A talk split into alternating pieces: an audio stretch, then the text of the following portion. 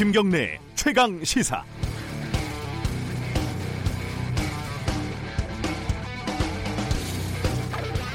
따뜻한 동남아로 가면서 겨울 목도리로 얼굴을 칭칭 감고 오밤중에 선글라스를 낀 채 공항에서 덜미를 잡힌 김학의 전 차관. 2013년과 2014년 검찰 수사에서 무혐의를 받았던 이른바 별장 특수강간 의혹 사건에 대한 수사가 다시 재개됐습니다. 일단 뇌물죄로 시작되지만 엽기적인 성폭행 혐의에 대한 당시 검찰 수사가 왜 무산이 됐는지, 청와대의 압력은 없었는지로 검찰 수사가 진행될 것으로 예상이 됩니다. 그런데 참 이상하지 않습니까?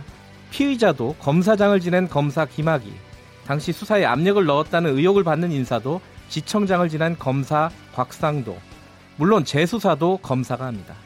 나쁜 놈도 검사, 좋은 놈도 검사, 수사를 방해했다는 것도 검사, 수사 방해를 다시 수사하는 것도 검사. 돌고 돌아 검찰입니다.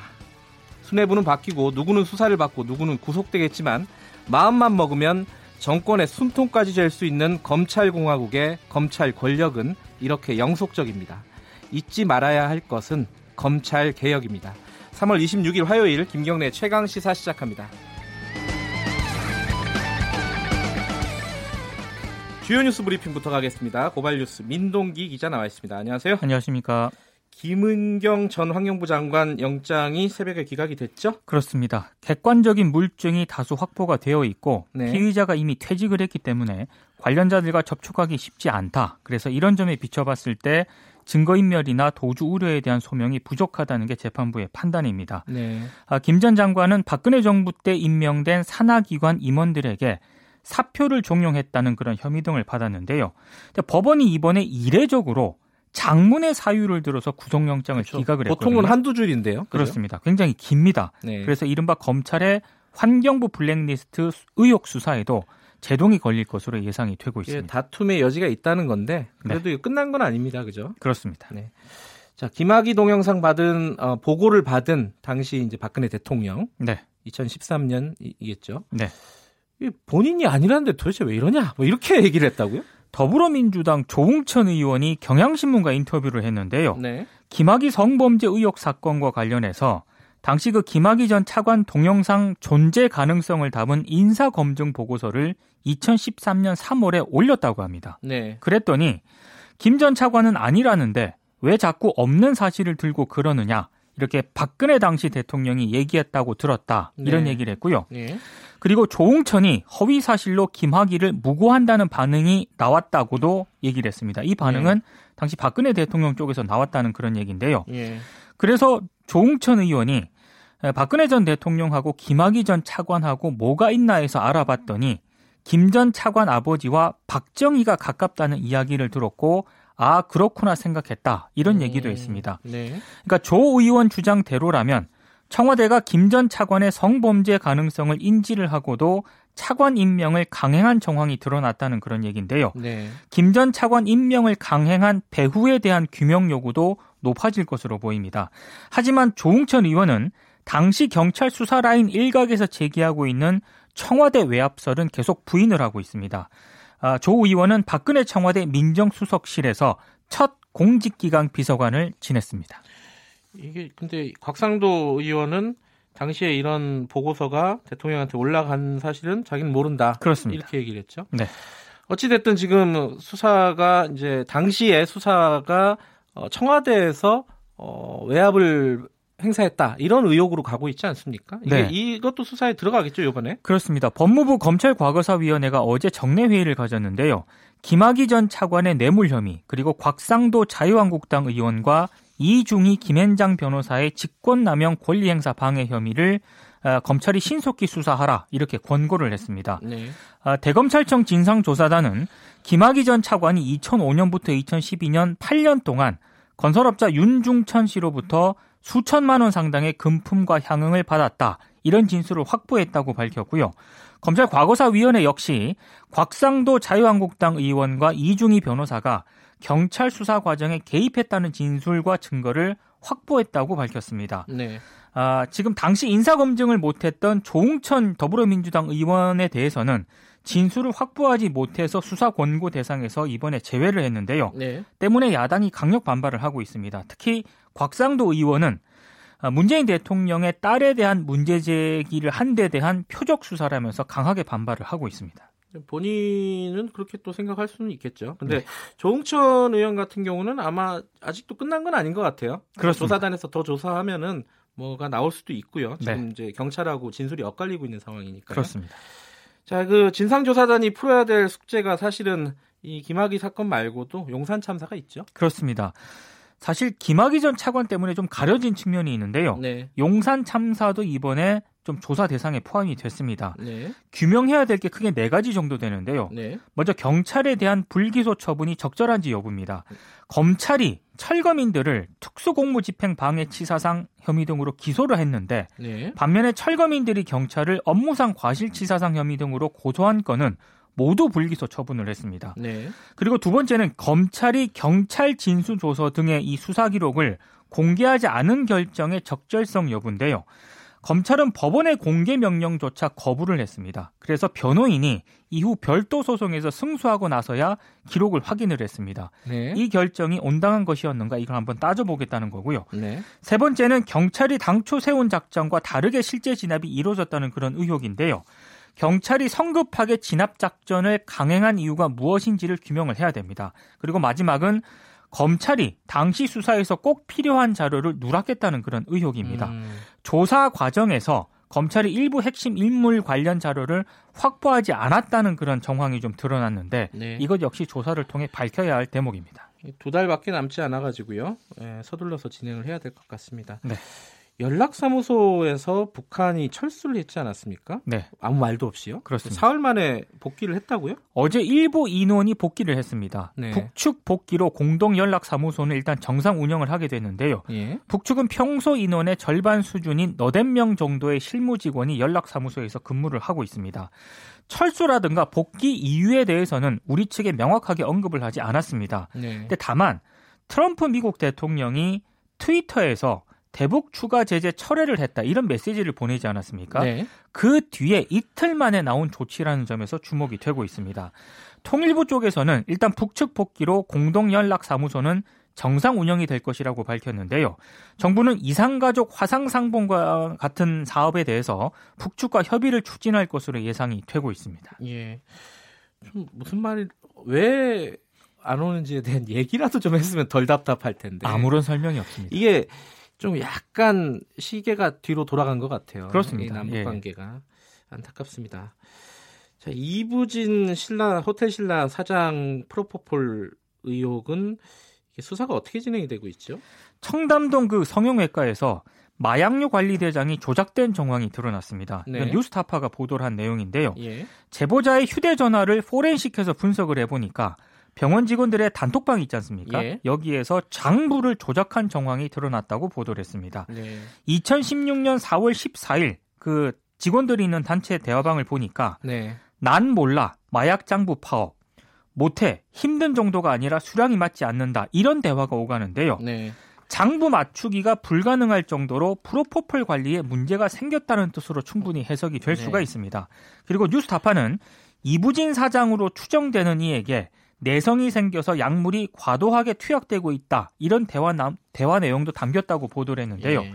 경찰이 뉴스타파 측으로부터 이미징 파일 형태로 대화 내용을 받아서 분석 중이라고 밝혔고요. 예. 경찰은 카톡 대화 내용을 토대로 실제 장부가 조작됐는지를 살펴볼 방침입니다. 요새는 뭐가 나오면은 카톡방 아니면 문자예요. 그렇습니다. 네. 이것도 사실 이제 장부가 실제로 어, 확보가 될지 안 될지 그게 관건이네요. 그렇습니다. 예. 자, 그 국민연금이 조양호 이사 재선임 찬반을 놓고 파행을 갖고 있, 다고요 내일 대한항공 주주총회가 열리거든요. 예. 주요 안건 가운데 하나가 조양호 한진그룹 회장의 이사 재선임안입니다. 예. 그런데 의결권 행사를 놓고 어제 국민연금 산하 수탁 자, 예, 수탁자 책임 전문 위원회가 예. 논의를 했거든요. 찬반이 엇갈려서 오늘로 결정을 연기를 했습니다. 음. 그러니까 조 회장의 이사 재선임에 대해서 반대가 넷, 찬성이 둘, 기권 중립이 둘로 의견이 맞섰다고 하는데요. 예. 전문위원회는 이상훈 변호사가 어제 민주노총 추천 변호사인데요. 예. 어제 뒤늦게 회의에 참석함에 따라서 오늘 다시 이제 최종 결정을 내리기로 했습니다. 예. 근데 뭐 오늘 결과를 지켜봐야겠지만 만약 국민연금이 배임 횡령 혐의로 재판 중인 조양호 회장의 이사 재선임에 찬성을 하게 될 경우에는 그 stewardship code 있지 않습니까? 네. 이 도입 취지에 정면으로 배치되기 때문에 네. 상당한 후폭풍이 예상이 되고 있습니다. 아, 내일 결정이 된다고요? 그렇습니다. 네. 오늘 소식 잘 들었습니다. 고맙습니다. 고발뉴스 민동기 기자였습니다. KBS 일라디오 김경래 최강 시사 듣고 계신 지금 시각은 7시 35분입니다. 김경래의 최강 시사는 여러분의 참여를 기다립니다. 샵 9730으로 문자 메시지를 보내주세요. 짧은 문자 50원, 긴 문자 100원. 콩으로는 무료로 참여하실 수 있습니다. 네, 재보궐선거가 얼마 안 남았습니다. 4월 3일이죠. 창원 성산의 어, 진보 진영이 단일화 후보가 결정이 됐습니다. 어, 정의당하고 더불어민주당이 어, 합친 건데요. 여영국 정의당의 여영국 후보로 결정이 됐죠. 그래서 자유한국당 강기훈 후보하고 사실상 2강 구도가 형성이 된 셈입니다. 어, 정의당 심상정 의원 연결해서요. 관련 얘기와 함께 패스트트랙 얘기도 지금 어떻게 진행이 되는지도 좀 여쭤볼게요. 안녕하세요. 네, 안녕하세요. 지금 창원에 계신가요? 예, 창원에 있습니다. 네 네. 뭐 정의당 입장에서는 굉장히 좋은 소식이었어요 어제. 네, 그렇습니다. 그, 어, 우리 노회찬 의원님께서 못다한 소임을 네. 정의당이 계속 이어가라는 격려의 뜻이 포함되어 있고요. 예. 또, 어, 미- 진보 개혁 세력이 힘을 합쳐서, 네. 어, 역사를 거꾸로 돌리려고 하는 자유한국당을 반드시 이기라는 시민들의 의지가 음. 반영된 선택이었다고 생각합니다. 감사드립니다. 예. 그두 가지 뭐 좀 짚어야 될 부분이 있는데 하나는 어 이제 자유한국당 쪽에서 얘기하는 이 야합이다. 이 더, 더군다나 이제 여당과 야당이 합친 거 아닙니까? 어, 이 부분에 대해서는 어떻게 말씀을 하시겠어요?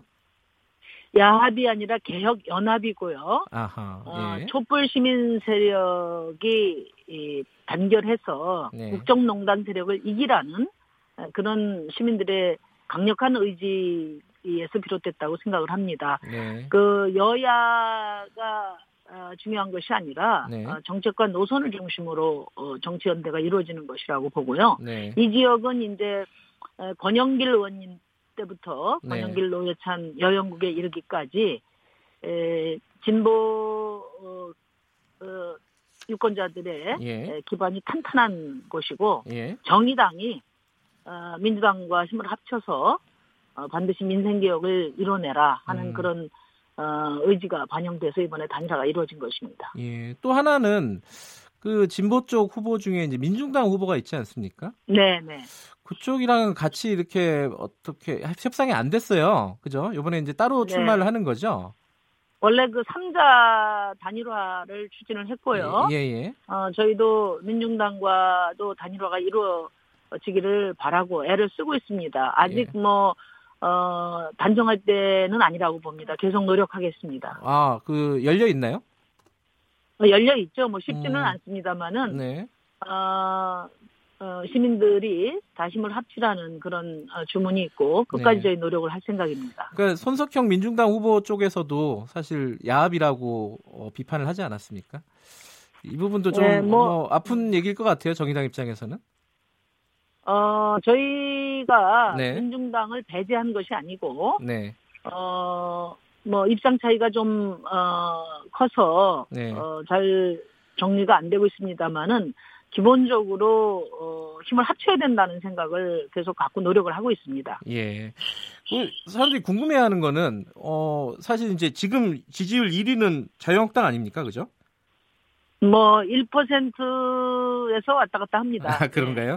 예, 근데 이 두 후보가 합친다고 1위가 바로 될 수 있느냐? 어떻게 네. 어떻게 예상하세요?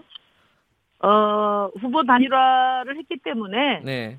에, 뭐, 이제 압도적인 표차로 이기는 일만 남았다고 봅니다. 저희 네. 네. 겸허한 자세로 네. 어, 시민들과 시민들께 에, 호소를 드릴 생각입니다. 아무래도 근데 이 집권 여당에 대한 비판이 있지 않습니까? 재보궐 선거에서는 이게 이제 예컨대 뭐 경제가 좀 안 좋고 이런 부분에 대한 비판을 정의당이 받아야 되는 상황이 돼 버렸어요. 이게 합치면서 음, 이 부분은 좀 뭐랄까 전략이 좀 있으셔야 될 것 같아요. 그 이제 결국은 이제 우리 시민들께서 가장 그 네. 저 절실하게 그 요구하시는 게 이제 민생 경제 살리는 건데요. 네네. 어, 자유한국당에서 민생 경제 살리자고 살리겠다고 약속을 하고 있습니다만은 네. 어, 이 창원 경제를 살리기 위해서는 어, 정부와 어, 정부의 사사건건 그 발목을 잡고 네. 어깃장을 놓는 그런 정당은 경제를 살릴 수 없다고 봅니다. 정부와 음. 협력하고 네. 때로는 민생이 후퇴할 경우에 강력하게 견인할 수 있는 어, 정의당이 가장 어, 민생 경제를 살릴 수 있는 적임자다. 네. 아, 그렇게 생각해서 아마 아, 우리 정의당 후보를 단일 후보로 어, 여영국 후보로 음. 만들어 주신 것 같습니다. 알겠습니다. 그 창원 얘기는 여기까지 하고요.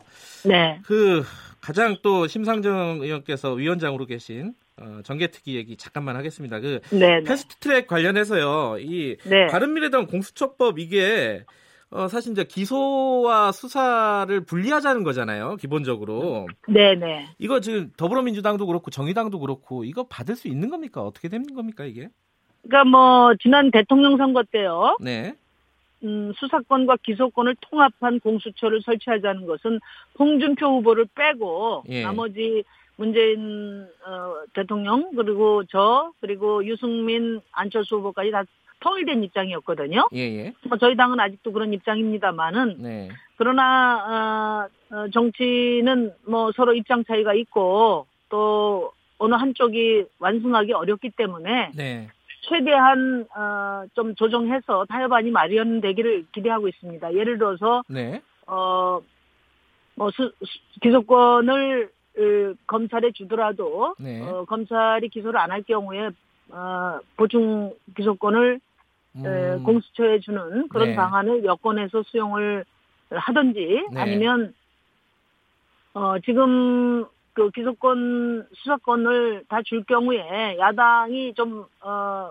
부담스러운 점이 있지 않겠습니까? 그런 예. 점에서 어, 수사권을 어, 공수처에 줘서 확실한 공수처 안을 만들고 예, 어, 대신에 에, 이 정부 이후 3년 후에부터 적용하는 이런 방안을 에, 야당이 수용을 하든지 네. 이런 방식을 통해서 어, 저는 어, 공수처법이 이번에 좀 어, 처리되기를 바랍니다.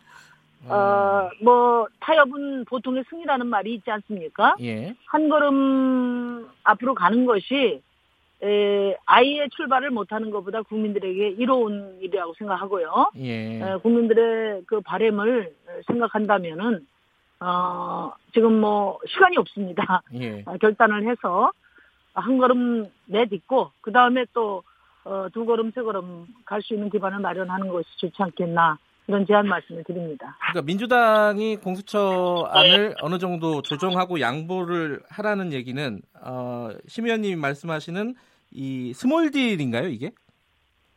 뭐 어, 제가 드리는 말씀은 네, 어, 어쨌든 어, 선거제도 단일화를 제가 만들어 왔지 않습니까? 네, 근데 사실은 뭐 공수처법이나 검경 수사권 조정 이상으로 네, 어, 선거제도를 여야 사당이 단일화를 만들 수 있겠느냐 회의적인 분위기가 많았어요. 예, 어떻게 보면 더 어려운 숙제였습니다. 네. 그럼에도 불구하고 이번에는 선거법을 바꿔서 반드시 정치 개혁을 이루어야 한다는 그런 국민의 열망을 우리가 아, 유념했기 때문에 많은 아, 타협과 조정을 거쳐서 단일화를 만들었다고 생각합니다. 저는 그런 정신으로 어, 공수처법이나 또 검경수사권 조정 문제도 좀 매듭을 지어주시라 하는 말씀을 드리고 네, 이번에 이제 패스트트랙을 태우는 것은 법안을 발의하는 것이거든요. 예, 그래서 미진한 문제들은 발의해 놓고 또 협상을 할 수 있다고 생각해요. 예, 어, 그래서, 어, 저희는 뭐, 어, 수사권 기소권을 갖는 공수처법이 돼야 된다는 생각이지만, 예. 여야가 있고 입장 차이가 있으니, 예, 좀 서로, 어, 조정해서 일단 출발을 시켜보자. 음. 그런 간곡한 말씀을 드립니다. 그 저번 주에 어, 시안이 저번 주가 거의 마지노선이라고 말씀을 하셨었어요. 근데 이게 시- 어. 시안 넘어간 거예요? 이거 어떻게 되는 겁니까? 뭐, 물리적인 시간은 남아 있지만, 네, 이제 선거제도는 이제 후보들이 또 운동을 하지 않습니까? 네네. 선거 운동을. 예. 그렇기 때문에 가급적이면 연내에 결정되는 것이 좋다. 예, 아, 그런 생각입니다. 그런 점에서 보면 이번 주가 아, 거의 마지막이 아닌가 이렇게 생각을 합니다. 아, 이번 주에 통과 패스트트랙으로 이렇게 갈 거라고 예상을 하십니까? 위원장으로서? 일단 뭐 모든 쟁점이 다 추려졌기 때문에 네, 에, 이제 결단만 남은 것이 아닌가 음. 그런 생각이거든요. 여기서 아, 말씀, 그렇다면 예, 예. 네. 여기서 네, 말씀하시는 결단은 그 민주당의 결단이겠네요. 구체적으로 아니 보면. 뭐 바른미래당과 민주당이 네. 동시에 결단을 해야 된다고 생각해요. 음, 그래서 바른미래당과 제, 예. 네, 제 얘기는 어, 수사권 기소권을 분리하자 통합하자 네. 그 어느 가운데에서 어, 접점을 마련하는 것이 좋지 않겠나 예. 아, 그런 말씀을 드립니다. 이, 이 얘기도 하나 여쭤보고 넘어가야 될 것 같아요. 어제 국회 기획재정위가 있었잖아요. 네네. 어, 업무 보고 있었는데 그 추경안에 대해서 여러 가지 얘기 나왔습니다. 한국은행 김지열 총재도 어, 추경이 필요하다는 취지로 얘기를 했고요.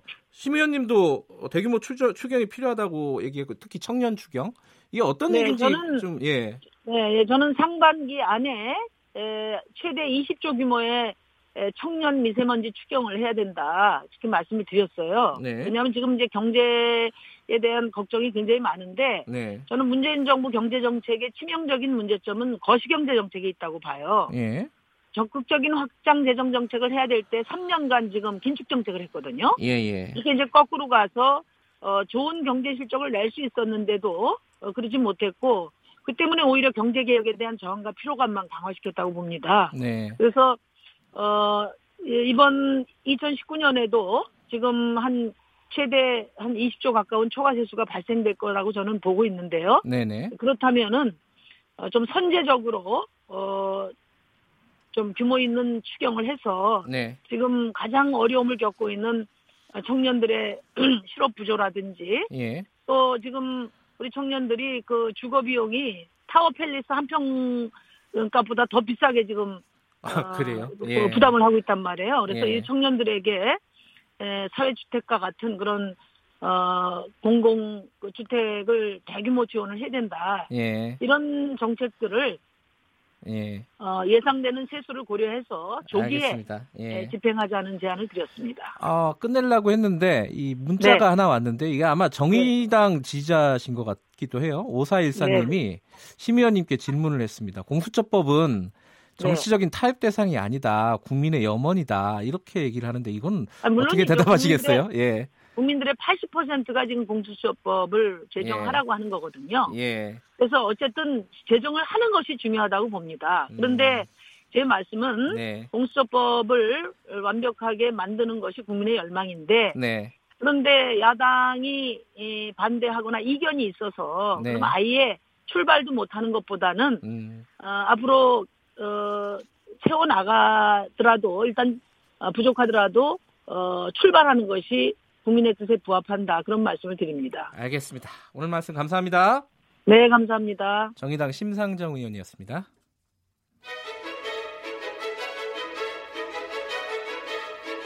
우리 사회의 다양한 현안을 공정하고 깊이 있게 다룹니다. KBS 일라디오 김경래의 최강 시사.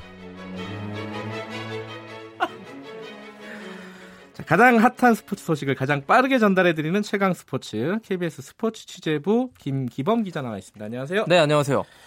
프로야구가 월요일은 쉬죠? 네, 월요일은 경기가 없습니다. 네. 오늘은 이 얘기 좀 여쭤볼게요. 네. 선수협회장, 프로야구 선수협회가 있지 않습니까? 네. 이대호 선수가 됐다고요? 그렇습니다. 대표를 2년간 공석이었어요, 대표가. 작년에, 재작년에도 없었, 없었나요? 네. 음, 그 뽑지 못해가지고 다 이제 고사하는 바람에 그렇군요. 서로 안 하겠다고 해서 어, 난항을 겪었는데 네. 그래서 마지막에 규칙을 정했습니다. 최고 연봉자 3명 가운데 한 명이 하는 걸로 아, 이 정해서 규칙은 굉장히 재밌는 규칙이네요. 아, 노블리스, 오블리주. 그렇죠. 뭐 이런 많이 받는 느낌이네요. 만큼 베풀어라. 네. 어, 그래서 연봉킹이 이대호 선수예요. 예. 4년간 150억 원에 겠지 않습니까? 음. 그래서 이대호 선수가 회장에 어제 취임했는데요. 네. 그 취임 첫날 행보가 아주 예사롭지 않았습니다. 이 뭐 부산 그 저 롯데자이언츠 소속이니까 네. 고 최동원 선수의 동상이 있습니다. 그 앞에. 부산에요? 예. 아. 그 사직구장 앞에요. 아. 거기 동상을 찾아가 가지고 헌화를 했는데요. 예. 그 굉장히 좀 뜻깊은 일이었다고 지금 평가가 되고 이 최동원 선수가 원래 선수협회를 만들자고 그렇죠. 주창을 했던 분이죠. 예. 그래서 그 당시에 많은 어떤 기득권 세력들한테 미움을 받았 기도 예, 했었던 그런 다큐멘터리를 그, 본것 같아요, 예, 제가. 예. 최동원 선수였는데 선수협회의 초창기 정신을 되찾자 이런 음. 의미로 이제 헌화를 한 것입니다. 초창기 정신이 뭐죠? 선수협이라는 게 사실은 이제 선수의 권익을 보호하는 건데 당시까지만 해도 예. 최동원 선수가 활동할 때만 해도 선수 굉장히 약자였습니다. 계약 관계에서. 아, 구단에 구단보다? 의해서. 예. 예. 그렇게 연봉도 높지 않았고요. 예. 그래서 그 선수들의 권익을 보호하는 초창기 정신을 되살리겠다 이런 의지라고 음. 볼수 있는데요. 네. 예, 최근 들어서 선수협이 그 소수 스타 선수들의 권익을 대변하는 단체로 좀 변질됐다라는 비판이 적지 아, 않았거든요. 그랬어요. 음. 그래서 요런 초심으로 돌아가자 이런 음. 의미였고 그래서 앞으로 그 FA 그 자유계약 선수 제도를 좀 개선하는 데 힘쓰고 예. 또한 가지 요걸 주목해야 되는데요. 예. 저연봉 선수들의 권익 개선에 힘쓰겠다 이렇게 취임 일성을 밝혔습니다. 이게 저, 프로야구가 보니까 굉장히 빈익빈 부익부더라고요. 뭐 예. 이대호 선수가 있는 반면에 예. 이제 최저 연봉 2,500만 원 이하를 받는 이런 선수들도 굉장히 많이 있거든요. 이런 선수들의 권익을 그동안 선수협회가 약간 좀 등한시했는데 예. 여기에 힘쓰겠다라고 얘기했는데 그리고 또 한 가지 약속한 것이요. 의미 있는 약속은 네. 팬과의 어떤 교감을 늘려가겠다. 음. 사실 저희 KBS가 작년에 보도한 바 있었는데 프로야구 선수들이 좀 그 경기 끝나고 팬들한테 사인해주는 것에 대해서 조금 인색해요. 아 그래요? 네, 다른 종목들에 비해서 여자 좀- 배구 선수들 되게 잘해준다면서요? 네. 축구 선수들도 많이 해주고 그러는데 네. 이 프로야구 선수들이 뭐 경기 끝나고 뭐 피곤한 탓도 있겠지만 네. 사인을 잘 안 해주고 가서 어린이 팬들이 굉장히 좀 아쉬워하고 아, 그렇죠. 안타까워하는 음. 경우가 많았거든요. 그래서 이런 점도 신경 써서 선수협회가 좀 나서서 음. 힘쓰겠다 이렇게 얘기했는데 팬들 입장에서 굉장히 반가운 얘기였습니다. 사인 그러니까 저 어렸을 때 네. 박철순 선수한테 아, 사인 받았던 네. 게 있어요. 아직도 그리고- 갖고 계신가요? 예, 갖고 있어요. 그리고 네. 최동원 선수도 직접 본 적이 있어요, 어릴 때. 아 네, 예. 그러니까 최동원 선수 생각이 나네요. 자, 오늘 축구 대표팀 네. 어, 콜롬비아 평가전 이게 몇 시죠? 오늘 밤 8시 아, 그렇군요. 서울 월드컵 경기장. 관전 포인트 좀 정리해 볼까요? 네. 자, 어제 경기 하루 전에 기자회견에 등장하는 선수는 선발 출전하는 확률이 굉장히 높습니다. 네. 감독이 데, 데리고 나오는 거니까요. 아하, 예. 그래서 선발 출전할 것 같아 이재성 선수 미드필더 공격형 미드필더 이재성 선수가 어제 인터뷰에 나왔습니다. 그래서 네. 결국 그 이재성 선수가 우리나라 대표팀이요 이선 공격수 경쟁이 가장 치열합니다. 그러니까 음, 맨 위에 최전방 공격수가 있고요. 그 뒤에서 공격을 받쳐주는 소- 공격수들을 통칭해서 이제 이선 공격수라고 볼 수 있는데요. 네. 이청용, 권창훈, 또 신예 선수인 이강인, 이승우 이런 선수들이 다 이선 공격수라고 어, 볼수 공격이 있거든요. 층이 두껍군요. 예, 이름만 예. 들어봐도 다 스타급 플레이어고 가장 팬들한테 인기가 많은 포지션들인데 네. 여기에 이제 이재성 선수가 가세하게 된 것입니다. 예, 음. 그래서 오늘 경기에 이재성이 선발 출전해서 이 평가전 시험을 받을 예정이라고 볼 수 있겠고요. 네. 또한 가지 관전 포인트는 아까 말씀드렸던 이강인 선수 18살의 이강인 선수가 A매치 데뷔전을 치를 수 있을까? 지난 음. 경기엔 안 나와서 팬들의 아쉬움이 살짝 있었는데 예. 이번 경기에 선발은 어려울 것 같고요. 후반에 교체 출전해서 아- 어떤 A매치 그라운드를 밟는 것 자체가 이 선수에게 큰 의미가 있는 음. 것이거든요. 그래서 과연 기용될까? 그리고 네. 어, 양팀 감독도 관전 포인트라면서요? 우리나라의 파울로 벤투 감독이랑 예. 저쪽에 카를로스 케이로스 감독 콜롬비아의 둘 다 포르투갈 국적을 갖고 음, 그렇군요. 있습니다. 예. 케이로스 감독이 66세고 벤투가 50세니까요. 예. 사제지간이었어요. 아하. 게다가 그 국가대표팀에 있을 때 벤투 감독이 케이로스 감독이 코치였습니다. 아하. 그 벤투 감독이요. 2002년 한일 월드컵 당시 우리랑 했었던 포르투갈 그 멤버입니다. 루이스 피구. 우리가 이겼잖아요. 그렇죠. 그때 우리가 그 두 명이 퇴장당했던 포르투갈 예. 그 팀을 상대로 마지막에 그 박지성 선수의 그림 같은 골로 예. 어, 16강 축포를 쐈죠. 예. 그 상대가 바로 벤투였는데요. 음. 그 그래서 지도자 경력만 따지고 보면 이 포르투갈 두 감독이 케이로스가 뭐 굉장히 화려하죠. 케이로스 감독은 레알 마드리드, 맨체스터 유나이티드 이런 팀들을 다 거쳤습니다. 아하. 그다음에 이란 감독 그리고 이제 콜롬비아 감독을 하고 있는데요. 네. 아주 기대가 되는 대목이고요. 이 둘의 지략 싸움도 오늘 밤 경기도 매진됐다고 하니까요. 상한벌의 붉은 악마 응원이 굉장히 뜨거울 것 같고 재밌겠네요. 최근에 A 매치가 6 경기 연속 매진입니다. 그러니까 축구 대표팀 인기가 그만큼 올라갔다는 것이고 과거 한일 월드컵 수준으로 지금 다시 되돌아갔다라고 평가받고 있습니다. 알겠습니다. 자, 배구 소식도 잠깐 네. 들어볼까요? 그 배구가 요즘에 시청률이요. 지난 주말에 남자 배구 챔피언 결정전이 야구보다 높게 나왔어요. 아, 그래요. 그 2%가 넘었거든요. 마의 2%를 넘어서 가지고 네. 배구 붐이 정말 대단하다는 걸 알 수 있는데 네. 어제 여자 배구 챔피언 결정전 보시면요. 왜 인기가 많은지 알 수 있습니다. 정말 엄청난 랠리의 향- 향연이었고 음흠. 특히 마지막 5세트에 13대 9가 되는 상황에서 흥국생명 선, 그 이재영 선수의 스파이크가 딱 터지고 나서 이재영 선수도 쓰러지고 그걸 못 막은 박정호 선수도 쓰러진 장면 정말 길이 길이 기억될 명장면인데 어쨌든 어제 경기에서 흥국생명이 도로공사를 풀세트 접전 끝에 물리치고 네. 이겨서 2승 1패 유리한 고지를 점했습니다. 5세트는 너무 길지 않아요? 선수들한테? 긴데 아주 피말리는 싸움이라서 음. 팬들 입장에서 아주 네. 굉장히 재미있는 경기였습니다. 알겠습니다. 스포츠 소식 오늘 여기까지 듣겠습니다. 고맙습니다. 고맙습니다. KBS 스포츠 취재부 김기범 기자였습니다. KBS 일라디오 김경래 최강 시사 1부는 여기까지 하겠습니다. 2부에서는요. 어, 더불어민주당 홍익표 수석 대변인 연결해 볼게요. 인사청문회 전략 그리고 지금 각종 현안들 있죠. 뭐 특검 얘기도 여기저기서 나오고 있고요. 관련된 여당 입장 오늘 들어보겠습니다. 김경래 최강 시사 잠시 후에 뵙겠습니다.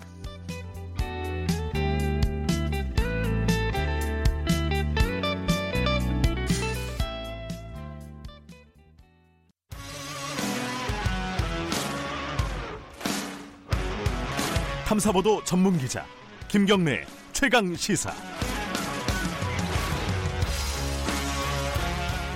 김경래 최강 시사 2부 시작하겠습니다. 법무부 과- 검찰 과거사위가요 어제 김학의 사건 어, 별장 집단 어, 특수 강간 의혹 사건이라고 할 수 있겠죠. 재수사를 권고를 했습니다.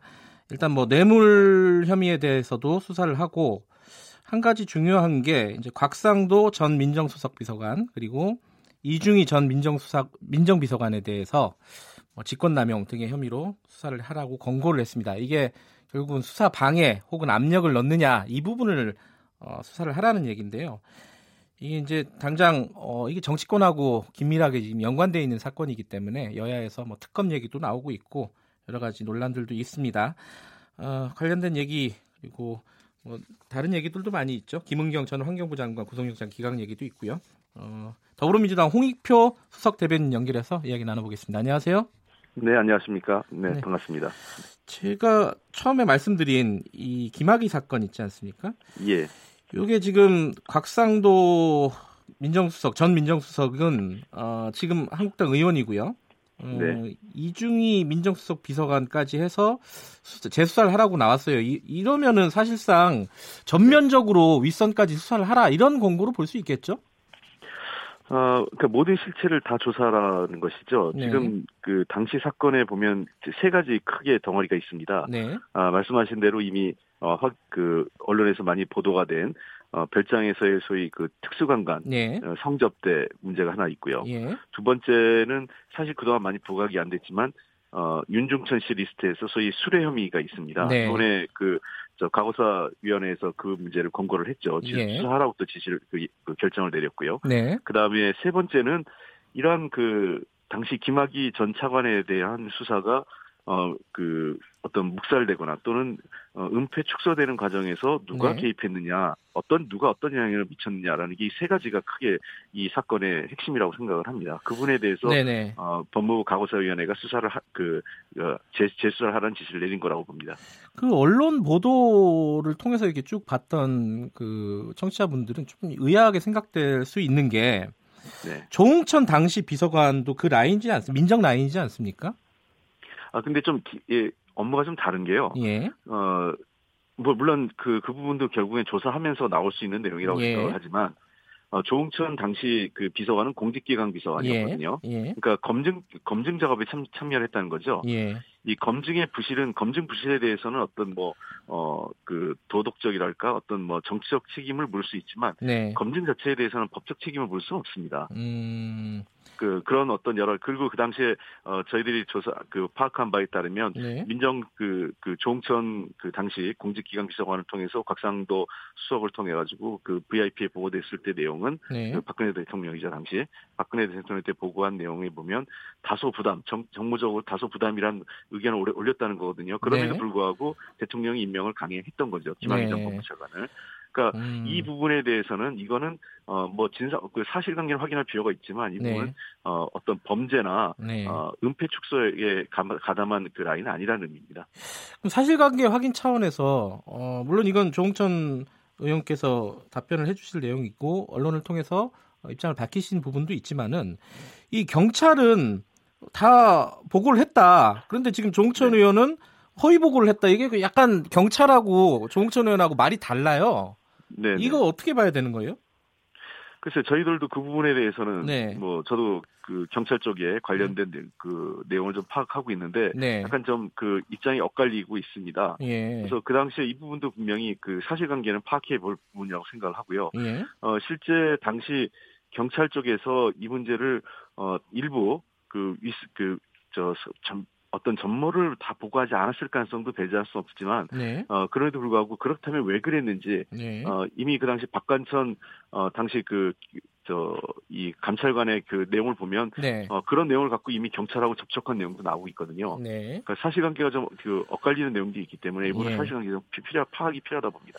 네, 조홍천 지금 의원 당시 공직기관 비서관에 대한 얘기는 사실 좀 사실관계가 조금 더 파악이 필요하다 이렇게 일단 넘어가고요. 네. 그렇습니다. 근데 예 분명히 얘기하지만 다시 얘기 그 부분은 어, 어떤 그 범죄나 법적 예. 그, 수, 그 어떤 판단의 대상은 아니라는 것이죠. 네.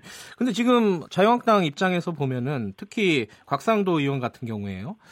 저 대통령 딸에 대한 어떤 뭐 폭로를 했기 때문에 어, 정치적인 탄압을 하는 거다 이런 취지로 얘기를 했단 말이죠. 아 이건 말도 안 되는 내용입니다.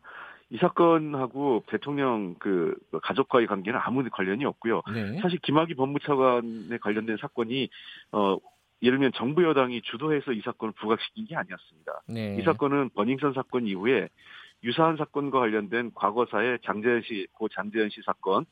그 다음에 예, 김학의 법무차관 사건이 갑자기 같이 부각된 내용이거든요. 네. 근데 이제 이 자유한국당 입장에는 그렇게 생각이 들 수 있을 것 같아요. 왜냐하면 지금 김학의 당시 차관의 직속 상관이 황교안 지금 대표 아닙니까? 자유한국당 대표. 네, 네. 그러니까 어, 더불어민주당도 그렇고 뭐 청와대도 그렇고 검찰도 그렇고 이 부분에 대해서 좀 적극적으로 하는 거 아니겠느냐 이렇게 의심할 여지는 좀 있지 않겠습니까? 그 국민 여론을 보십시오. 이게 네. 국민 여론이 70% 이상이 사실은 특검 도입을 찬성하고 이 사건의 진실이 밝혀야 된다는 얘기, 앞- 내용이 압도적입니다. 네. 어, 그 많은 분들이 뭐 과거에 뭐 박근혜 정부 시절에 최동호 검찰총장 찍어내듯이 예. 어, 지금 문재인 정부에서 그런 정치 공작을 할 수 있는 어, 예. 상황도 아니고 아닐 뿐만 아니라 예. 검찰을 그렇게 그 문재인 정부에서 움직일 수 있는 상황도 아닙니다. 아시다시피 음.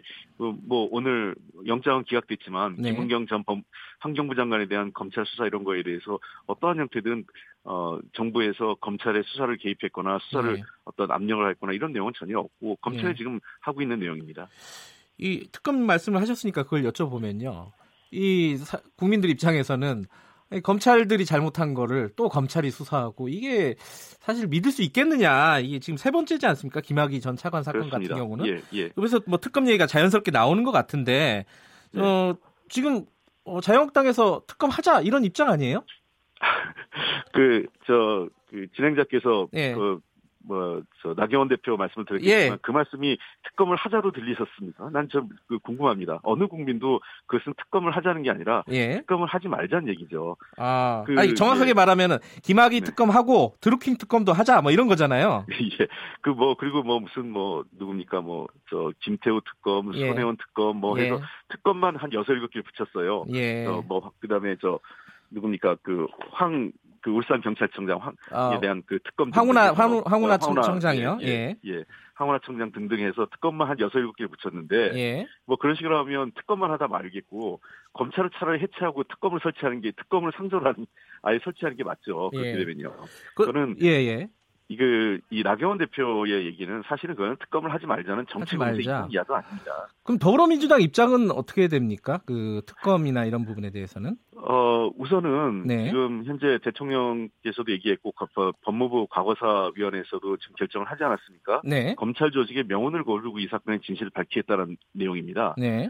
그래서 일단 검찰 수사를 지켜보자는 거고요. 원래 음. 특검이라는 것은 네. 검찰 수사가 미진했을 때, 네. 그 다음에 두 번째는 검찰이 수사할 수 없는 사건들을 갖고 어, 특검을 하게 되는 경우거든요. 예. 그래서 물론 이 사건은 검찰이 한번 이미 두 차례나 네. 부실 수사를 한 그 전례가 있기 때문에 검찰에 대한 많은 의혹이 있습니다. 그것도 네. 사실이고요. 그래서 예. 저희들도 일찌감치 특임 검사 또는 특검, 어, 국회 차원의 국정조사 등 여러 가지 네. 어, 문제를 그, 그, 가능성 열어놓고 있습니다. 그래서 네. 일단 검찰의 수사를 지켜본 이후에, 이후에, 어, 필요하다면 특임 검사나 특검 또는 국회 차원의 국정조사를 판단하려고 하고 있고요. 예. 그다음에 두 번째 문제는 특검 자체에서 여전히 김학의 법무차관에 대한 특검에 대해서는 자유한국당이 반대 입 사실상 반대 입장입니다. 음. 그, 그 동의하지 않고 있기 때문에 이 문제는 어, 우리가 여러 가지 상황을 고려해서 판단할 문제라고 생각합니다. 알겠습니다. 이 관련된 뭐 특검 논란은 어, 자유한국당 나중에 연결이 되면 다 제가 좀 여쭤보도록 하고요. 근데 지금 특검을 안 하면은 아까 말씀하신 대로 당분간 좀 지켜보자 검찰의 수사를 예, 이 예. 부분이 좀 깝깝한 부분인 것 같아요. 네. 이게 지금 뭐 그렇지 않 특검까지는 아니더라도 뭐 특별 수사단이라든가 뭐 여러 가지 다른 방법이 있지 않겠습니까, 그죠? 그 특임 검사 같은 경우는 지금 예. 상설 특검을 활용해서 예. 법무부 장관이 임명할 수 있는 부분도 있습니다. 어, 법무부 장관 직권으로요. 예. 예, 예. 그래서 그 부분도 어, 필요하다면 법무부 장관이 자기 자신의 어떤 법적 권한을 활용할 수 있기 때문에 예. 어, 여- 그 가능성을 열어놓고 저희가 판단을 할 생각입니다. 그 법무부 그거는 장관 직권 특임 검사는요. 이 국회 통과를 안 해도 되는 거죠? 그렇습니다. 예. 그 그는 이제 법무부 장관이 필요에 따라서 검찰 수사 현재 검찰 수사가 진행 상황을 보면서 어, 아마 그 법무부 장관이 판단하실 거로 보고요. 예. 그럼에도 불구하고 여러 가지로 좀 미흡하다, 미진하다 음. 하면 예. 그때는 국회가 움직여야 된다고 생각합니다. 아, 예, 알겠습니다. 일단 어, 거기까지는 지켜보자 이런 입장이시고요. 예. 그 김은경 전 환경부 장관 말씀도 아까 잠깐 하셨는데 여쭤보면요. 일단 구속영장은 기각이 됐지만은 지금 검찰 수사가 청와대를 향해서 가고 있는 건 사실이에요.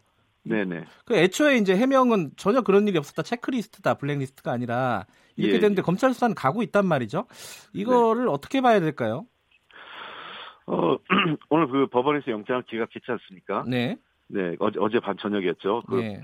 그 영장을 기각을 했는데 그 내용들을 보면 다 나오는 것 같습니다. 첫째는 어, 일단은 그 환경부 장관도 체크리스트의 존재는 존, 이- 그 인정을 하지만 그것이 네. 무슨 블랙리스트처럼 한 건 아니고 당연히 어 제가 장관이 된다 하더라도 누가 장관이 되더라도 네. 산하기관에 대한 인사에 대해서 어떻게 지금 현재 산하기관 인사가 어떻게 되어 있는지에 대해서 파악하는 것은 장관의 당연한 어, 기본 임무 중에 하나입니다. 그걸 안 네. 했다면 도리어 직무유기죠. 예. 그래서 그 탄핵 이후에 소위 낙하산 인사들 또 부당하게 임명된 인사들 그리고 어 그 기관 운영이 부실하거나 어떤 비리가 있는 인사들에 대해서 그 인- 인사권자로서 조사하는 것은 너무나 당연한 권리고요. 네. 그런 문제가 되는 인사들에 대해서 어 사퇴를 권고할 수도 있다고 저는 생각을 합니다. 예. 이 인사 인사권자이기 때문에 지금 법원도 판단한 부분이 탄핵 이후의 특수한 상황 그리고 전체적으로 인사에 대해서 점검을 해야 될 필요성도 인정을 하고 있고 특히 예. 이 해당 인사는 비리가 있었고 라는 점들을 고- 고려해서 구속영장을 기각했거든요. 네. 그런 측면들에 대한 고려가 필요하지 않을까 생각을 하고 과거에도 이런 이 정도의 인사는 어느 장 어느 정권에서도 장관들이 했었던 당연한 장관들의 법적 인사권이었습니다. 근데 이게 한 가지 더 여쭤보면은 사실 이제 언론에서 많이 나왔던 얘기인데 이 사실상 장관이 국회에서 이런 얘기를 했잖아요. 임명권이 사실상 제게 없다. 이게 사실 구- 그 청와대에서 지시해서 한 거라는 어떤 취지가 아니냐 이게 그렇게 의혹을 제기할 수 있는 거 아닌가요? 이 말에 대해서는. 그거는 이렇게 네. 보시면 됩니다. 그 대, 대통령 인사권에 대해서는 대통령과 장관이 그 대통령을 대신해서 장관이 가족하고 있는 거 아니겠습니까? 네. 대, 대통령 중심주의자에서는 예. 그러니까 대통령의 인사권도 이- 있는 거죠. 다만 어 아마 그 무슨 뜻인지 저는 맥락을 좀 봐야 되는데 네. 어떤 부분에 있어서는 청와대하고 협의가 불가피한 면도 있다. 이런 부분에 대해서 인정한 거지. 그것을 고스란히 청와대 뜻대로 다 자지우지됐다. 네. 이런 얘기는 아니라고 저는 생각을 합니다. 그러니까 네. 청와대하고 어떤 인사 문제에 대해서 특히 어그 장관들의 사- 그 어떤 각 부처의 중요한 기관들이 있어요. 네. 그, 그 예를 들면 장관 혼자 판단하기에는 어 그 해당 기관의 중요성이나 또는 어 어떤 그 역할 등이 매- 매우 저 중요한 기관들에 대해서는 네. 청와대하고 이 통상적으로 어 인사 인사권에 대해서는 그 임- 인사 과정에 대해서 협의 과정이 있었다고 저는 봅니다. 네. 지금 뭐- 뭐 우연치 않게 지금 전국이 그래서 이 검찰 얘기를 쭉 하게 되지 않았습니까? 그래서 네. 사실 검찰 개혁에 대한 얘기를 해야 되는데 이 공수처법하고 관련이 있지 않아요. 그래서 네. 지금 패스트트랙 관련해서 지금 바른미래당이 제시한 공수처법 이거 그 민주당에서 받는 거예요? 어떻게 되는 겁니까? 글쎄요, 그건 좀 쉽지 않다고 봅니다. 이미 여러 차례 지금 뭐 김관영 바른미래당 예. 원내대표하고 우리 홍영표 우리 당 원내대표하고 지금 협의 중에 있기는 합니다만 네. 어, 내부적으로 상당히 부정적 인식이 높습니다. 그래요? 예를, 예를 들면 공수처 그럴 경우에 그 수사권과 기소권, 그러니까 기소권이 없는 수사권만 있는 공수처라는 것은 네. 공수처가 아니라 그냥 뭐 경- 특수경찰 수사대로 가야 되겠죠. 음, 지금 그거는 뭐 경찰의 권한을 일부 강화해서 네. 할수 있는 내용이기 때문에 그것은 본래 공수처의 의미를 퇴색하는 겁니다. 사실 네. 이 공수처의 수사권 기소권을 주는 얘기는 지난 대선 과정에서 네. 유승민 후보와 안철수 후보 다그 동일한 주장을 했었거든요. 공약을 네. 내걸고요. 두 분이 함께한 정당인 바른미래당에서 그 이 수사 권과 기소권을 분리해서 수사 기소권을 주지 말자고 하는 건 조금 이해가 안 됩니다. 홍영표 원내대표가 바른미래당 주장을 최대한 반영해서 어, 합의를 도출할 수 있도록 하겠다 이렇게 얘기했는데 예. 어느 정도 여진이 있는 거 아닌가요? 논의를 해보자는 예, 차원이라고 좀 생각을 합니다. 네. 그래서 그 여러 아마 그 대표님을 포함한 최고위원회에서 논의를 한, 한 것으로 제가 알고 있고요. 네. 어, 뭐 그 결과에 대해서는 아마 그 김관영 대표하고 이후에 추가 추후 협의가 있었던 것으로 알고 있습니다. 이 자세한 내용은 나중에 결 어, 모든 결과가 나오면 아마 들어갈 것으로 생각합니다. 시간이 없어가지고요, 그죠? 네. 예, 이번 주 안에 뭔가 결론이 내, 내야 된다 이게 심상정 위원장의 입장이더라고요, 정계특위 위원장의. 네네. 예. 알겠습니다. 오늘 말씀 여기까지 듣겠습니다. 고맙습니다. 예, 네, 감사합니다. 더불어민주당 홍익표 원내 수석 대변인이었습니다.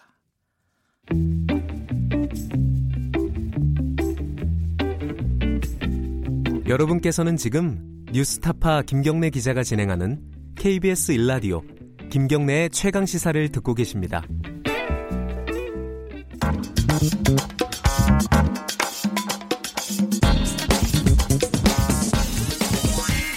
뉴스의 재발견. 네, 뉴스 속 숨어있는 이면을 뒤집어보고 되짚어보는 뉴스의 재발견.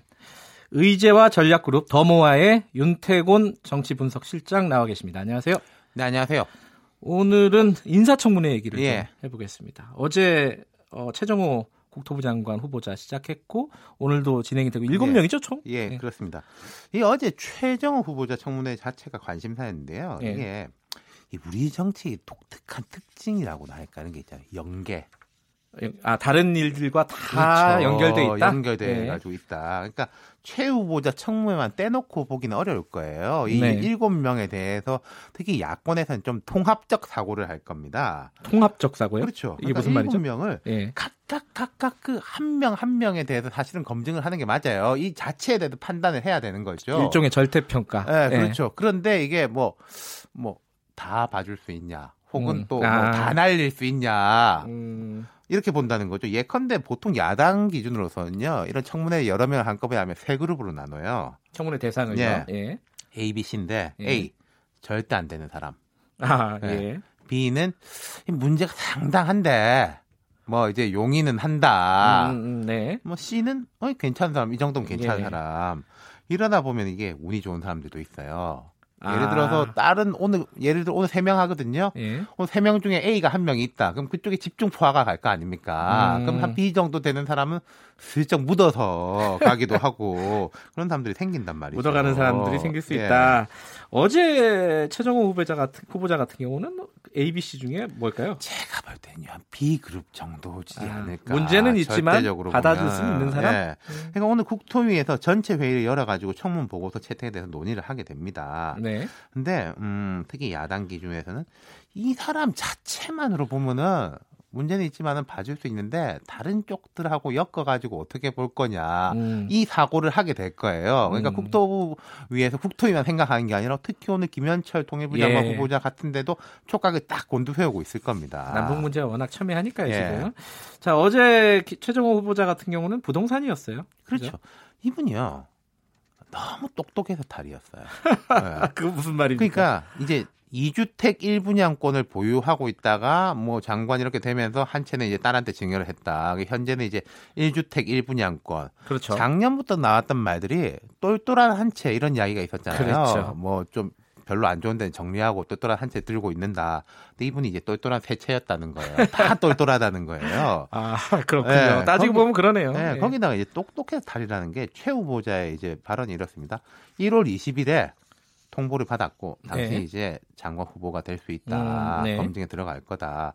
그 통보를 받았고 2월 18일 날 증여를 했고 딸한테요. 예, 예. 3월 7일에 장관 내전 통보를 받았다. 나 당시 후보군이다라는 이야기 듣고 정리를 하고 그 정리를 한 다음에 내정 통보를 받았다는 거죠. 결과적으로는 지명 통보 전에 한 거다라고 음. 강조를 했는데 이게 이제 언지를 받고 한 거겠죠. 그런데 네. 보면은 이 분당 집 본인이 살던 집인데 딸 부부한테 증여를 하고 이틀 후인가 임대차 계약을 맺었어요. 음. 그 집에 새 들어서 사는 거예요, 딸한테. 네. 3천만 원 보증금에 월세 160만 원. 그러면 이 보증금으로 증여세 보태서 내라. 이 월세도 모아가지고 생활비를 내든지 세금 내라. 아. 집도 주고 돈도 주고. 근데 이게 다 합법이에요. 똑똑하긴 하군요. 그렇죠.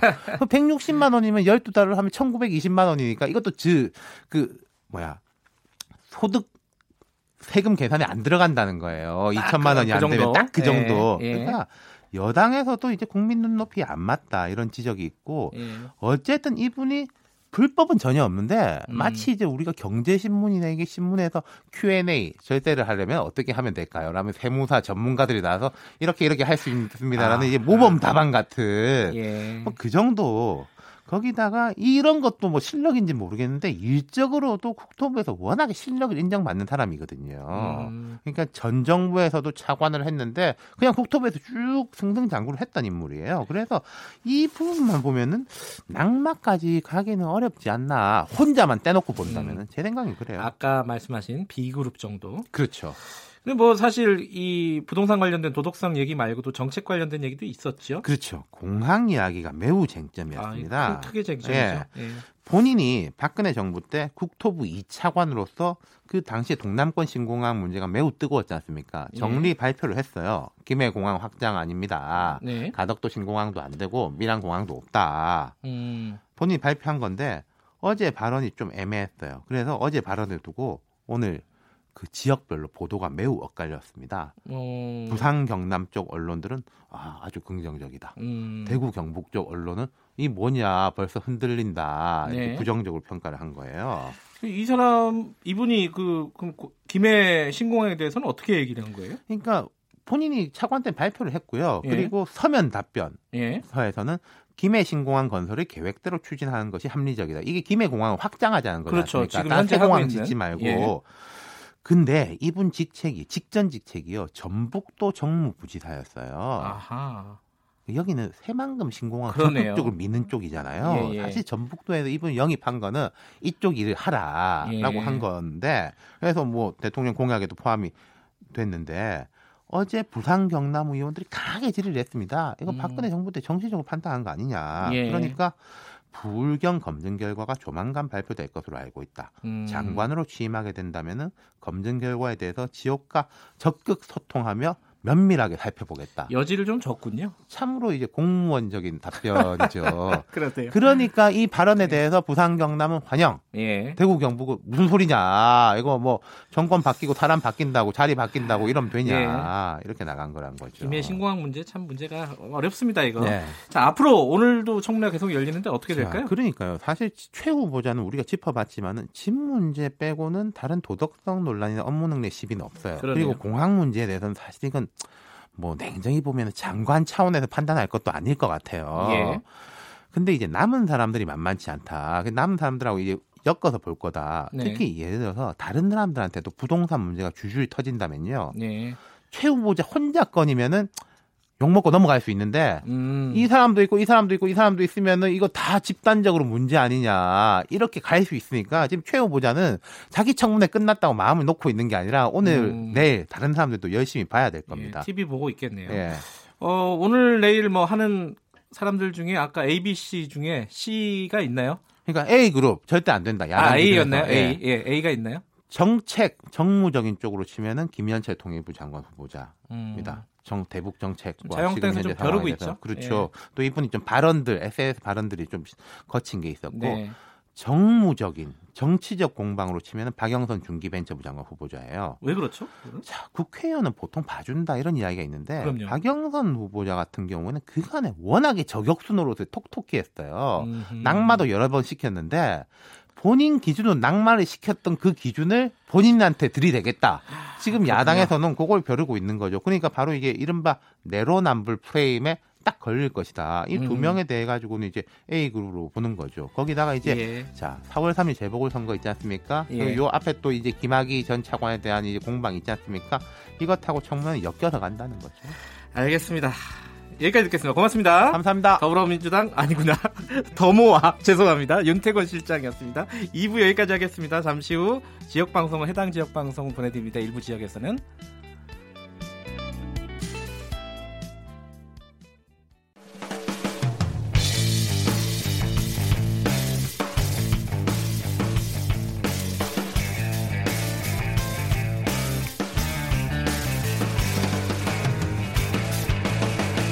김경래의 최강 시사.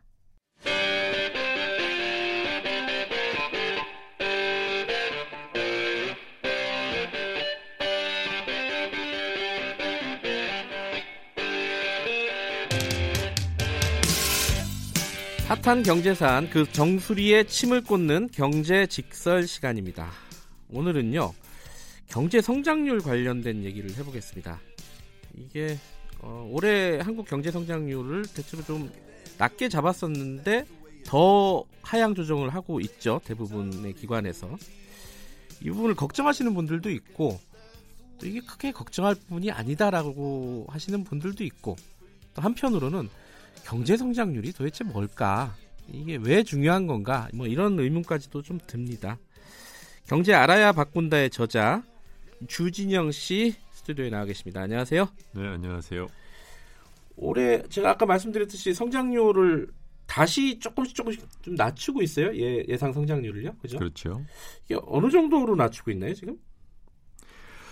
다들 우리나라 보통 보면은 한 시작할 때는 2.7, 8% 얘기를 하다가 예.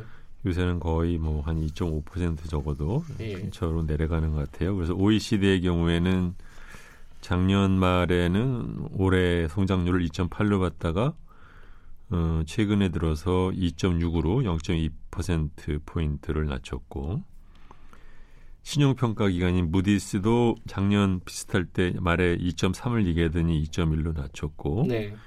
한국경제원에서도 뭐 마찬가지로 한 0.3 정도를 낮춰가지고 원래보다 2.4로 낮췄고 뭐 그러고 있습니다. 그래서 보통 보면 이건 사실은 뭐 작년부터 어느 정도 경기가 조금 이제 둔화된다. 네. 침체라고 하기는 그렇지만 둔화된다라고 하는 신호가 있었는데 그 신호에 대해서 이제 여러 어, 기관들이 에, 올해부터 에, 조금씩 조금씩 그걸 반영을 해서 경기 전망을 좀 낮추는 것 같습니다.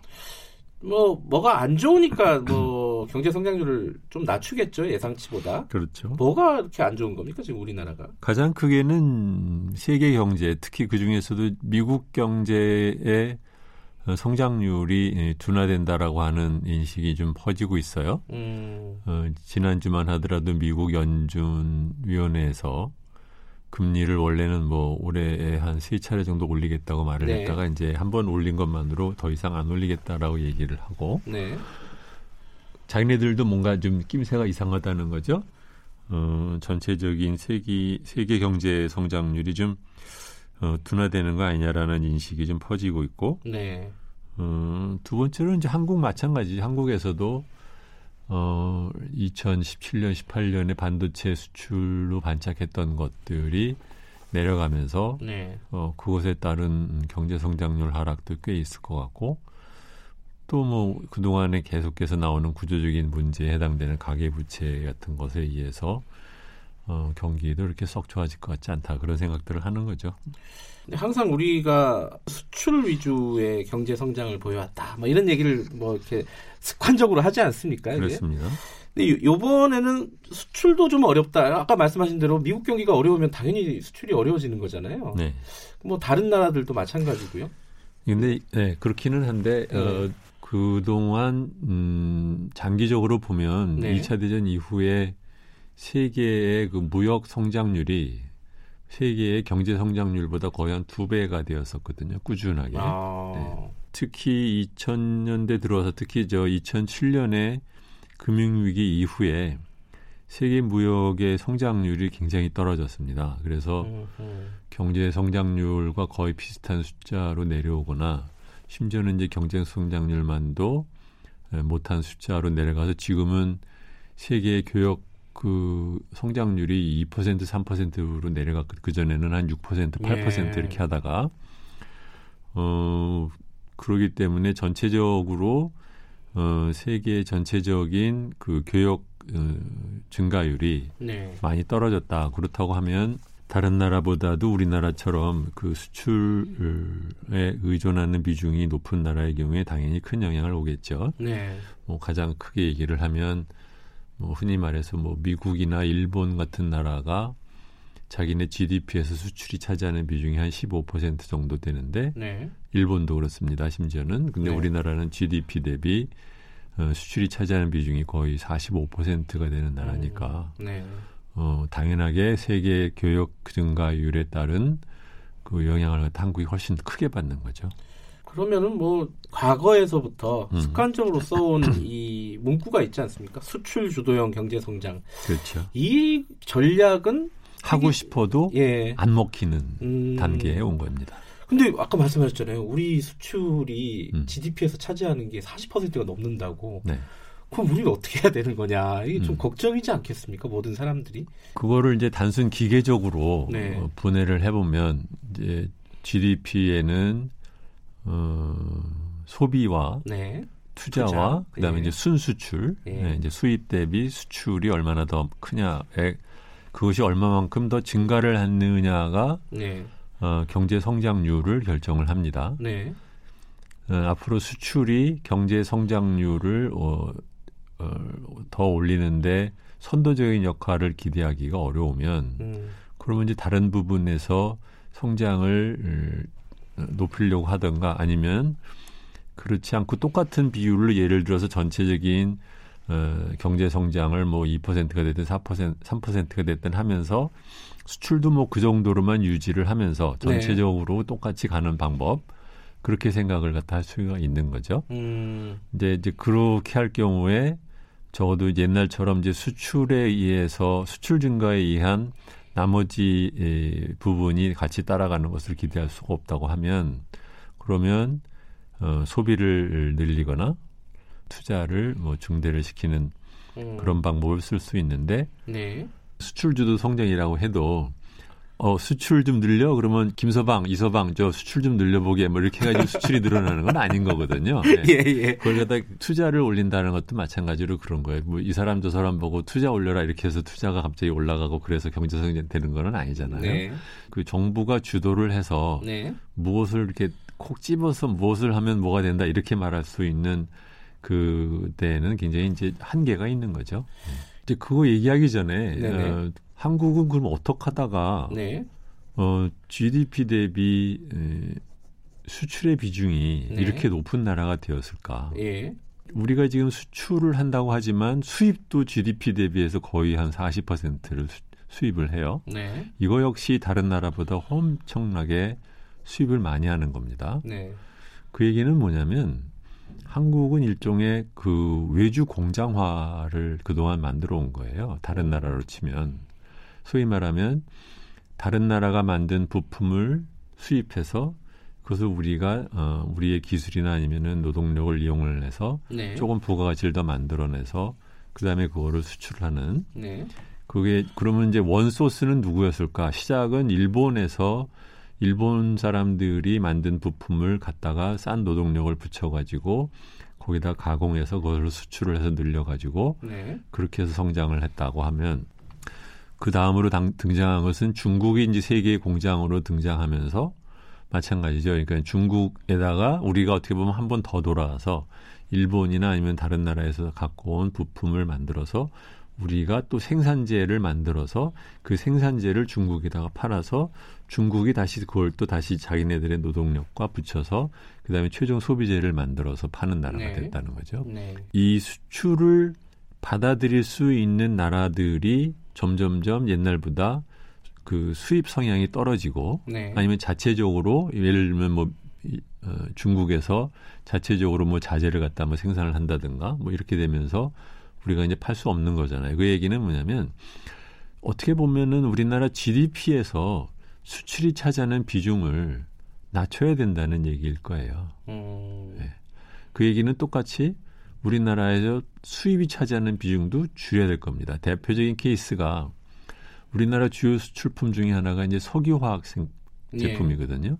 이것은 어 중동에서 원유를 갖고 와서 우리나라에서 정유를 해서 휘발유나 이런 경유 이런 걸 만들어 가지고 네. 그다음에 그걸 다시 파는 거예요. 우리나라 이렇게 다른 나라보다 얼마나 대단한 능력이 있어서 정유 능력에서 무슨 특별한 무슨 노하우가 있어가지고 그것이 주요 수출품이 됐겠습니까? 그렇지는 음, 않죠. 네. 네, 그거보다는 에너지 값을 싸게 해서 소위 정유에 들어가는 그 에너지 값을 다른 나라보다 싸게 공급을 하니까 음, 음, 그러니까 이것이 나름대로 경쟁력이 생기는 거고 네. 그러니까 우리나라가 산업용에 대한 경, 전기값을 싸게 제공하느라고 네. 국민들한테는 전기값을 갖다 좀 더 비싸게 받는다든가 뭐 이렇게 되는 건데 네. 그 비싸게 너무 받으면 또 국민들이 뭐라고 하니까 이제 한전한테 지금 빚을 지우고 음, 한전은 계속 적자가 나는 이런 구조. 이거 역시 어떻게 보면은 현재의 수출량을 유지를 하기 위해서 여러 가지 경제의 왜곡을 갖다 일으키고 있는 거거든요. 예. 그러니까 그런 식의 어 소위 말하면 대기업 수출에 의존하기 위해서 그동안 제공했던 여러 가지 인센티브를 줄여가는 역할도 앞으로 정부가 해야 될 거고 네. 그와 동시에 이제 마찬가지로 투자 역시 투자 비율이 GDP에서 30%가 되도록 높은 것에만 그치는 것이 아니라 그렇게 투자를 하고 있음에도 불구하고 경제 성장률이 2%대라는 게 더 문제인 거죠. 음, 다른 나라들은 자기의 버는 것 중에서 20%만 투자를 하고도 네. 2%대의 성장률을 마- 만드는데 한국은 30%를 투자하고도 2% 성장률을 낸다는 게 큰 문제인 거거든요. 예. 즉 투자에 대한 수익률이 나쁜 거죠. 네. 그럼 투자의 수익률은 내- 왜 나쁜 거냐?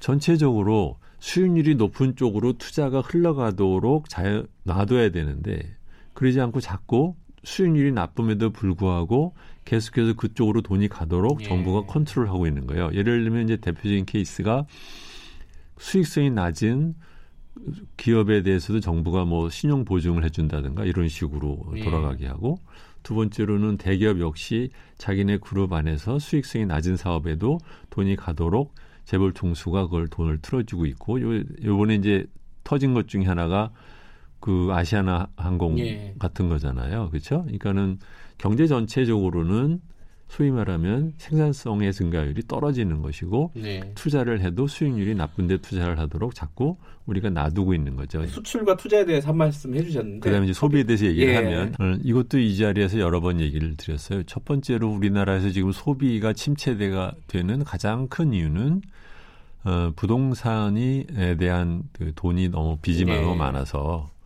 그래서 국민들이 전체적으로 자기가 갖고 있는 빚이 많기 때문에 에, 그러기 때문에 소비를 늘리기가 어렵다라는 문제가 되는 거고요.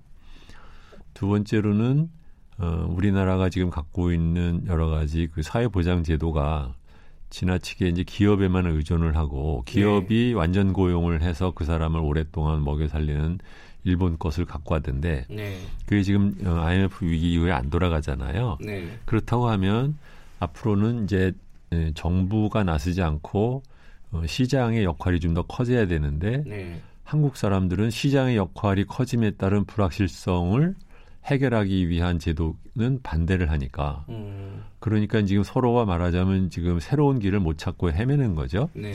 그러다 보니까 어 우리나라가 다른 나라에 비해서 사회복지에 쓰는 돈이 적다든가 아니면 노인복지에 쓰는 돈이 적다라든 그런 것들이 하나하나가 전체적인 소비 침체에 똑같은 영향을 주는 거예요. 음, 한국은 지금 GDP에서 민간 소비가 차지하는 비중이 50%가 조금 안 되는 나라입니다. 네. 일본이 한 55%, 육- 다른 나라들 한 60% 정도 되는 거거든요. 예.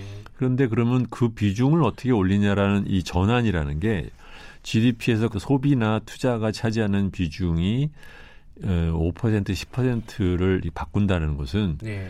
그 내부적으로는 굉장히 어려운 일이에요. 네. 음, 그렇기 때문에 어, 이것을 하나 하면 된다, 두 개 하면 된다 이렇게 생각하시지 예. 말고 어, 하나씩 하나씩 우리가 갖고 있는 문제를 풀다 보면 그것이 결과적으로 자연스럽게 우리나라도 다른 나라와 비슷한 체제로 수련되지 않을까. 그러니까 음. GDP 대비 1% 2% 성장한다고 해서 막 큰 문제가 일어나지는 않는데 한국은 그렇게 되면 큰 문제가 되는 구조로 되어 있으니 이거를 앞으로 조금씩 조금씩 바꿔야 되는 거죠.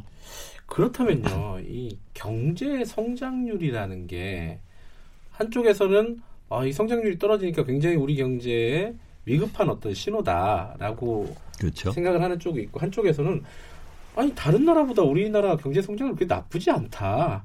뭐이 논쟁이 있는데 그럼 준희영 씨 말씀을 듣고 나서 이 논쟁을 생각하면 이 논쟁은 굉장히 의미 없는 논쟁일 수도 있겠네요.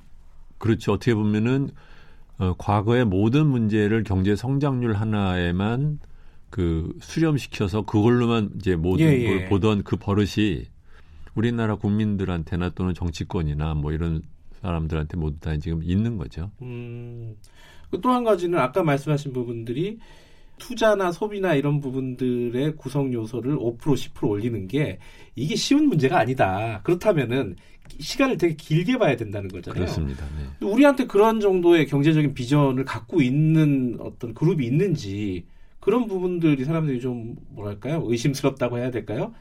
그러한 비전을 가진 사람들이 없지는 않다고 생각을 해요. 그런데 어. 문제는 그것을 어, 정치권이 그런 데는 관심이 없다라는 것이 큰 문제고 예. 이게 정권만 어, 놓치고 나면 상대방한테 너 때문에 경제 성장률이 2%대야 이놈아라고 이제 욕을 하는 그런 정치적인 그 쟁, 정쟁의 도구로만 쓸뿐 네.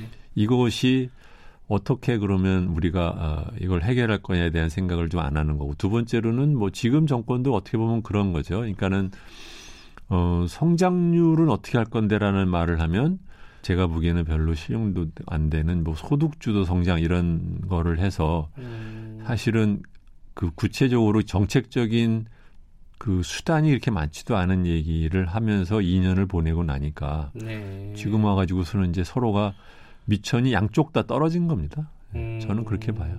그래요. 네. 아 이게 정치 우리 정치권이 사실 이쪽 뭐 그런 표현이 여기서 적절할지 모르겠지만은 좌파냐 우파냐를 떠나서 경제 정책에 대해서는 진지하게 접근하는 그룹이 없다. 그렇습니다. 정치권에서는 적어도 네, 네. 그런 말씀이시네요. 그러니까 자, 오늘 여기까지 듣죠. 고맙습니다. 네, 안녕히 계세요. 경제 알아야 바꾼다의 저자 주진영 씨와 말씀 나눠봤고요. 보다 풍부한 내용은 팟캐스트를 통해서 무삭제판, 무편집본으로 원본 그대로 들으실 수 있습니다.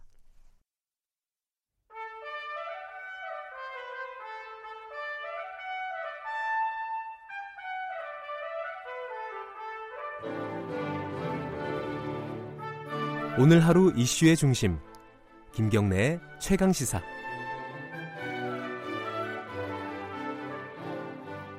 해방 후에 반민특위로 인해서 국민이 무척 분열했던 거 모두 기억하실 겁니다.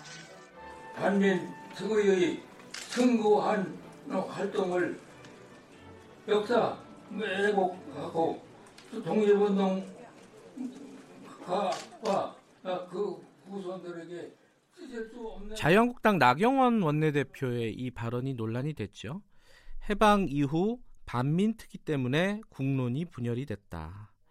지난 금요일에서는요, 이 발언을 규탄하기 위해서 독립유공자와 독립운동가 후손들이 국회에 모여서 기자회견을 열었습니다. 여기에 101살이 되신 독립유공자 이무철 선생님도 계셨고요.